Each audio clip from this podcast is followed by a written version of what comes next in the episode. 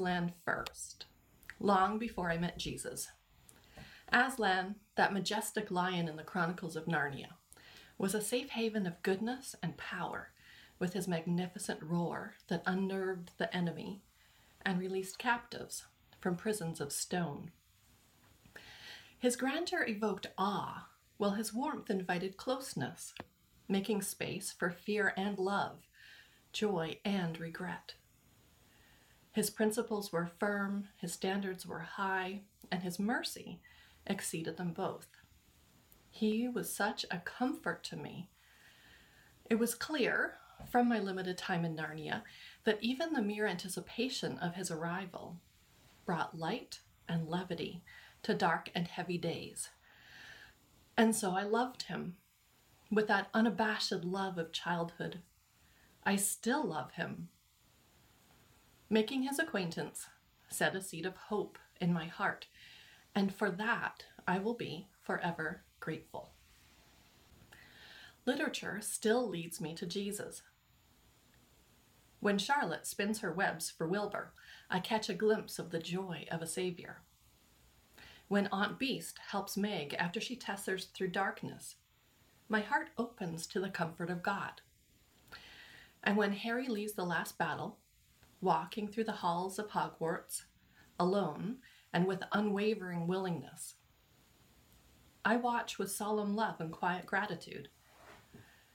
These literary moments are gifts given to us by authors who have grasped spiritual truths that set the heart free.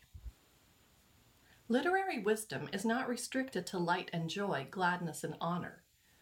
Authors who depict evil in all its many forms offer us a useful vantage point and a brief respite from our own troubles.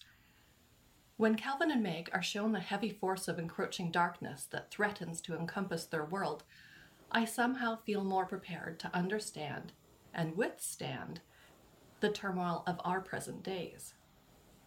Professor Umbridge's misuse of power brings me to greater awareness and increased wariness. And when I witnessed the stifling, pristine community found in the giver, I realized that the desire to eliminate all suffering is a deceptive goal, one that is neither worthwhile nor achievable. And so I am changed by these encounters, even though the depictions are entirely fictional. Literature, then, is clearly useful. A heart that has wept for Aslan weeps for Jesus. Encountering evil in a story equips us to detect it elsewhere. What else does literature offer? It provides solace, reassuring us that we are not alone it reveals our innate narrowness of mind, inviting us to widen our perspective, offering us possibilities beyond the ones in our immediate circles. It reprimands us, albeit indirectly and seemingly inadvertently. It warns us, teaching us vicariously through others' mistakes. It guides us, leading us in well worn paths of courage and virtue. And for those who are willing, it is a training ground for empathy, continually introducing us to the proverbial other.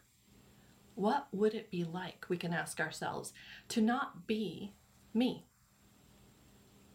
And so, after establishing that literature informs the mind and influences the heart, we are now going to take a step back and consider a much broader question How is it that external information is able to alter our internal state. We know what it feels like to be suddenly altered by something outside of ourselves. One moment we're standing inside our familiar perspective, and then somehow something moves our hearts. It's not that we move, it's that we are moved. Robert Frost put it well in his poem Dust of Snow. The way a crow shook down on me the dust of snow from a hemlock tree has given my heart a change of mood and saved some part of a day I had rued. We are the recipients of the dust of snow, shaken loose by this crow that has randomly landed on this hemlock tree above us. This experience of being altered by our environment is so commonplace and familiar that we might forget to stop and marvel at the process. When hearts are moved, there are at least three elements involved. There's an external component, like literature or snow. There's a mechanism by which the external information intrudes, unexpected, upon our interior space. And finally, there is a malleable heart, one that is willing to be moved.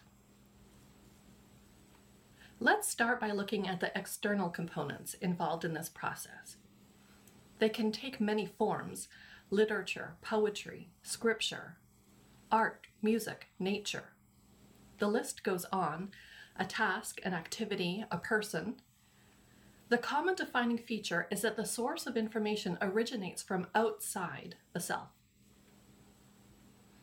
We all have numerous everyday encounters with different types of information.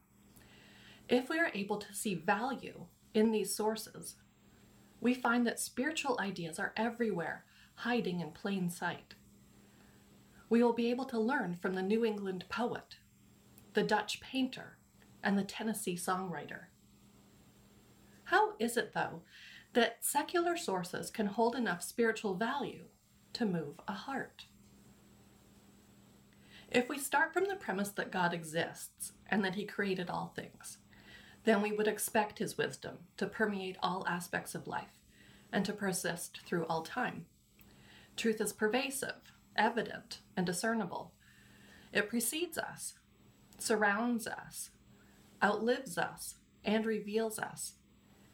It should not be surprising then to find that poets and authors from our culture and others have observed and documented things about life that are very simply true. We are given a gift from Paul in Acts 17 when he stands on Mars Hill quoting Epimenides and Aratus, two thinkers of the ancient world. For in him we live and move and have our being, as some of your own poets have said. We are his offspring. In this speech, we watch Paul leading the people of Athens to Jesus he simultaneously leads us to these poets, and in a way, to poetry itself. Granted, he only quotes these two lines, but apparently they were two lines worth quoting, worth knowing. And so Paul's gift to us is not one of content as much as it, as it is one of process. He is permitting us to value ideas that originate from outside our own religious text. He is acknowledging that people who pay attention can discern that we live and move and have our being in God. I'm not suggesting that these particular poets were divinely inspired or that all secular works impart truth. I am, however, suggesting that wisdom is so deeply woven into the fabric of life that people are able to stumble upon it and to convey it. Wisdom can be found. Sometimes it is found in expected places. Sometimes it is found in unexpected places. For some people, secular works are a reminder of spiritual principles that they first encountered in Scripture. This was not my experience. I didn't grow up reading the Bible. In my experience, the secular sources actually preceded the scriptural knowledge. For me, these sources were not mere reminders of spiritual ideas. These sources were actually able to teach the lesson itself. The secular, then, can act as a portal into the spiritual. A source may be secular, yet its effects can be entirely spiritual. A few years ago, I stood in front of the Starry Night at the Museum of Modern Art. People came and went, but I remained for minutes on end, transfixed by the brushstrokes, some which taunted gravity in these gloopy piles, and others which didn't even bother to cover the canvas. Van Gogh completed this painting during a period of great suffering. As I stood in New York City, I saw beyond the stars and spires. The painting taught me that mental anguish and beauty and decisiveness coexist. They overlap, overlaid in time, occupying the exact same space. The painting taught me about Gethsemane. Clouds teach me that emotions come and go. Languages teach me that we are not all the same, and yet we are all very much the same. Yoda teaches me that much to learn I still have. The Canadian Rockies teach me that I am small and God is not small. Shavasana teaches me to lay aside my old self and begin again.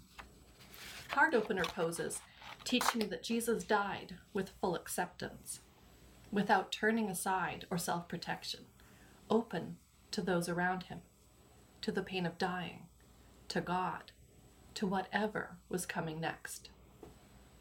And finally, the song, Light of a Clear Blue Morning, teaches me to hope more deeply, leading my heart into untrodden territory. In Frost's poem, the dust of snow alters the heart because it is so unexpected. When we are moved, the information intrudes upon our hearts without warning and uninvited. There's an element of surprise.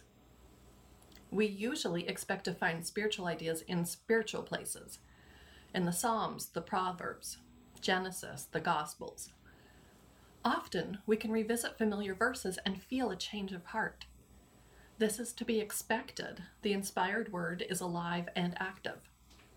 And yet, sometimes our hearts are not moved by these familiar texts. Why is that? When the mind encounters information that is familiar, it begins to disengage. In psychology, this is called habituation. I've worked in a child development lab at the National Institutes of Health. Infants will stare intently at different pictures of cats, and after a while, their long gaze turns into a short glance. They habituate. If we introduce something new, like a picture of a dog, suddenly the babies are riveted again. They have created a category for cat. We can tell because of their intense reaction to not cat. So, what is the lesson for us? Familiarity breeds habituation, not contempt. When we know or understand a concept, our innate impulse is to disengage. In terms of the gospel, familiarity can create a sort of what's for lunch response. The exhortation does not seem engaging, or the 35th chapter of Isaiah falls flat, not because it is in any way flat, but because it is no longer new. If we introduce something new, the mind re engages.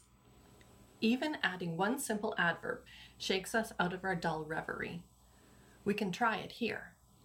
A rose really will bloom in a lonely place. This is where a secular source sometimes has a slight advantage. The mind is caught off guard when it encounters a lesson about Gethsemane in Manhattan we are pulled into the spiritual realm without warning, much as the Pevensie children were pulled into Narnia from a British railway station. Jesus used this element of surprise whenever he answered subversive questions with higher order questions, or whenever he purposefully broke with religious conventions. He also used this strategy whenever he told a story. There are so many things Jesus could have taught directly. Instead, he spoke in parables. The word parable has its origins in two Greek words para, meaning beside, and bola, meaning to throw. He was placing two pieces of information side by side, trusting that listeners would draw the connections. He was also doing something else. He was tossing stories beside people knowing that sometimes the most direct route into our hearts is to steal in through a side door. The story acts as a Trojan horse. Its message is a band of Greeks ready to conquer our city of Troy. The modest guise entertains, captivates, and distracts. Our minds are programmed to follow plots, so we naturally stay with the storyteller. When the deeper message dawns on us, we respond with either awe, oh wow, or indignation, hey, wait a minute. And so Jesus overflowed with stories about regular, everyday objects and experiences. He spoke of nets and lamps, coins and pearls, fish and sheep, rock and sand. His messages managed to surprise their way into our unguarded hearts. Emily Dickinson prescribes this mechanism, instructing her readers in the ways of circuitous thought. She reasoned that we can't actually handle full direct truth. It is preferable, she argues, for truth to dawn on us gradually. She explains this in her poem, Tell All the Truth, but Tell It Slant. Tell all the truth, but tell it slant. Success in circuit lies, too bright for our infirm delight, the truth's superb surprise. As lightning to the children eased with explanation kind, the truth must dazzle gradually, or every man be blind. Nathan knew this when he confronted David he presented his accusation in the form of a story, slipping past the king's fortified defenses. Nathan knew that sometimes truth is more easily received through gentle, indirect routes, through story or poem. After all, he was speaking to a master poet. Perhaps this principle of gentleness is why Robert Frost's crow knocks a slight dust of snow on us, rather than a solid, staggering clump. When the dust of snow shakes us out of our solitary preoccupation, we have a choice. We can carry on undeterred, or we can allow our hearts to experience a change of mood. Part of our response will be determined by whether or not we believe that secular encounters provide spiritual insight. Another part will be based on whether or not we are looking outwards with a propensity to learn. A third part will depend on the agility of the heart. Physical bodies differ in flexibility and agility. As we age, our muscles tighten, limiting our range of motion unless we purposefully practice moving. The physical heart weakens and stiffens there seem to be parallels between the physical and the spiritual in this regard. Our range of spiritual motion is at risk of decreasing as we age, unless we purposefully practice moving and stretching. This is where we get the stereotypes of the old curmudgeon. Agility is a choice. We can maintain a movable heart by moving and by remaining open. When we are open and ready to learn, our minds are more alert and more receptive. A receptive heart is ready to receive whatever is given, whenever it is given, and in the form in which it is given. We can become more ready to receive by breaking up the fallow ground of our hearts. Much of our movability rests on whether or not we let ourselves be moved. Let, it's such a short little word Let's pause for a moment to give it our full attention. Let. We can let our hearts be moved or not. The option is ours. This is really about willingness. We can let the peace of Christ rule in our hearts or not. We can let the word of Christ dwell richly within us or not.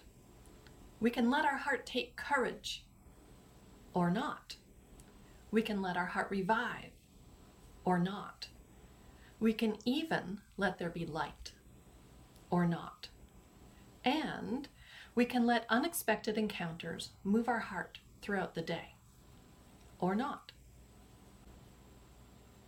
We have covered three elements that are involved in moving the heart. There is a fourth. In Frost's poem, we have the tree in the snow, the surprise of the falling snow, and a willing heart. But with only these elements, the heart is still not moved because the snow is still on the branch. There is no mover of the snow, no mover of the heart. We will end the discussion then by considering that perhaps God is the one who somehow introduces the snow, the painting, the book, the clouds, the poem.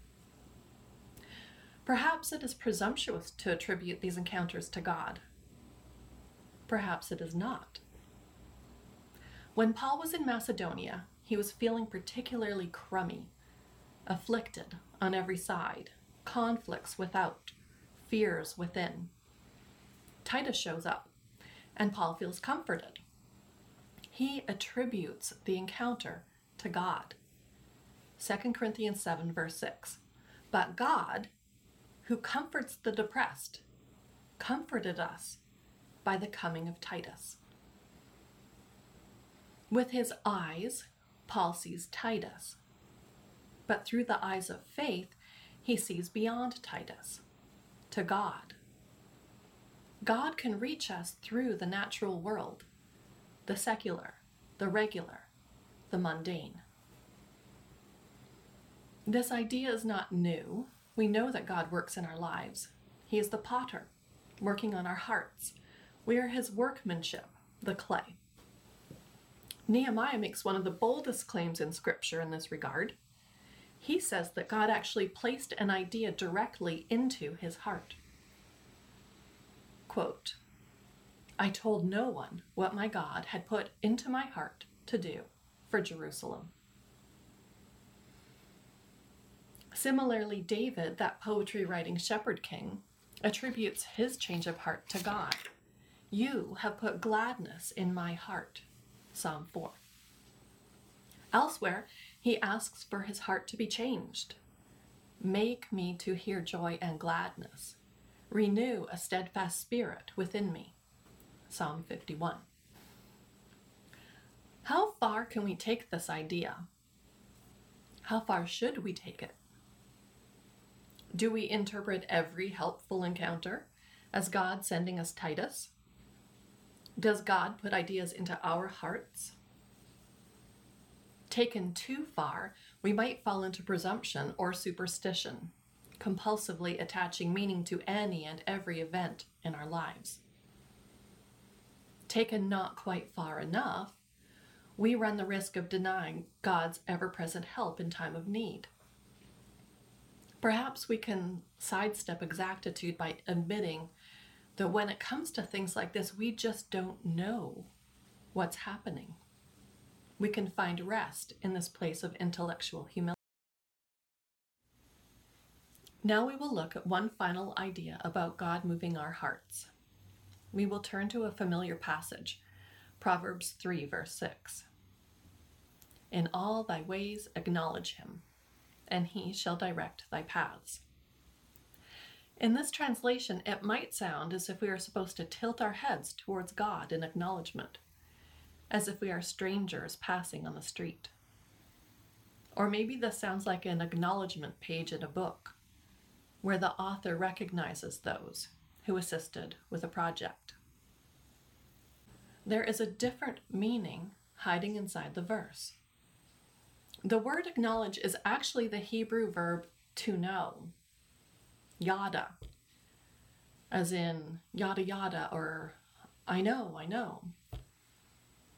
In all your ways, know him, and he will direct your paths.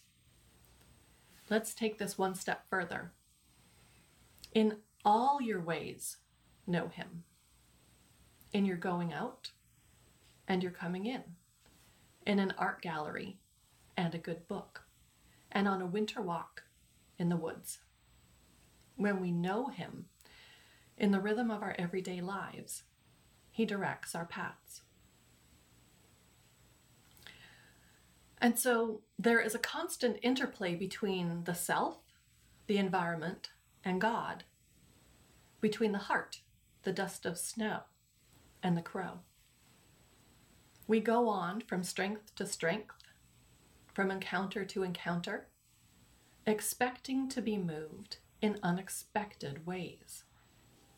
If we miss a lesson, that's okay. We can learn it another day through other means. We don't have to worry about deciding between two roads, the less traveled or the more traveled, because the path is one of the heart, not the feet.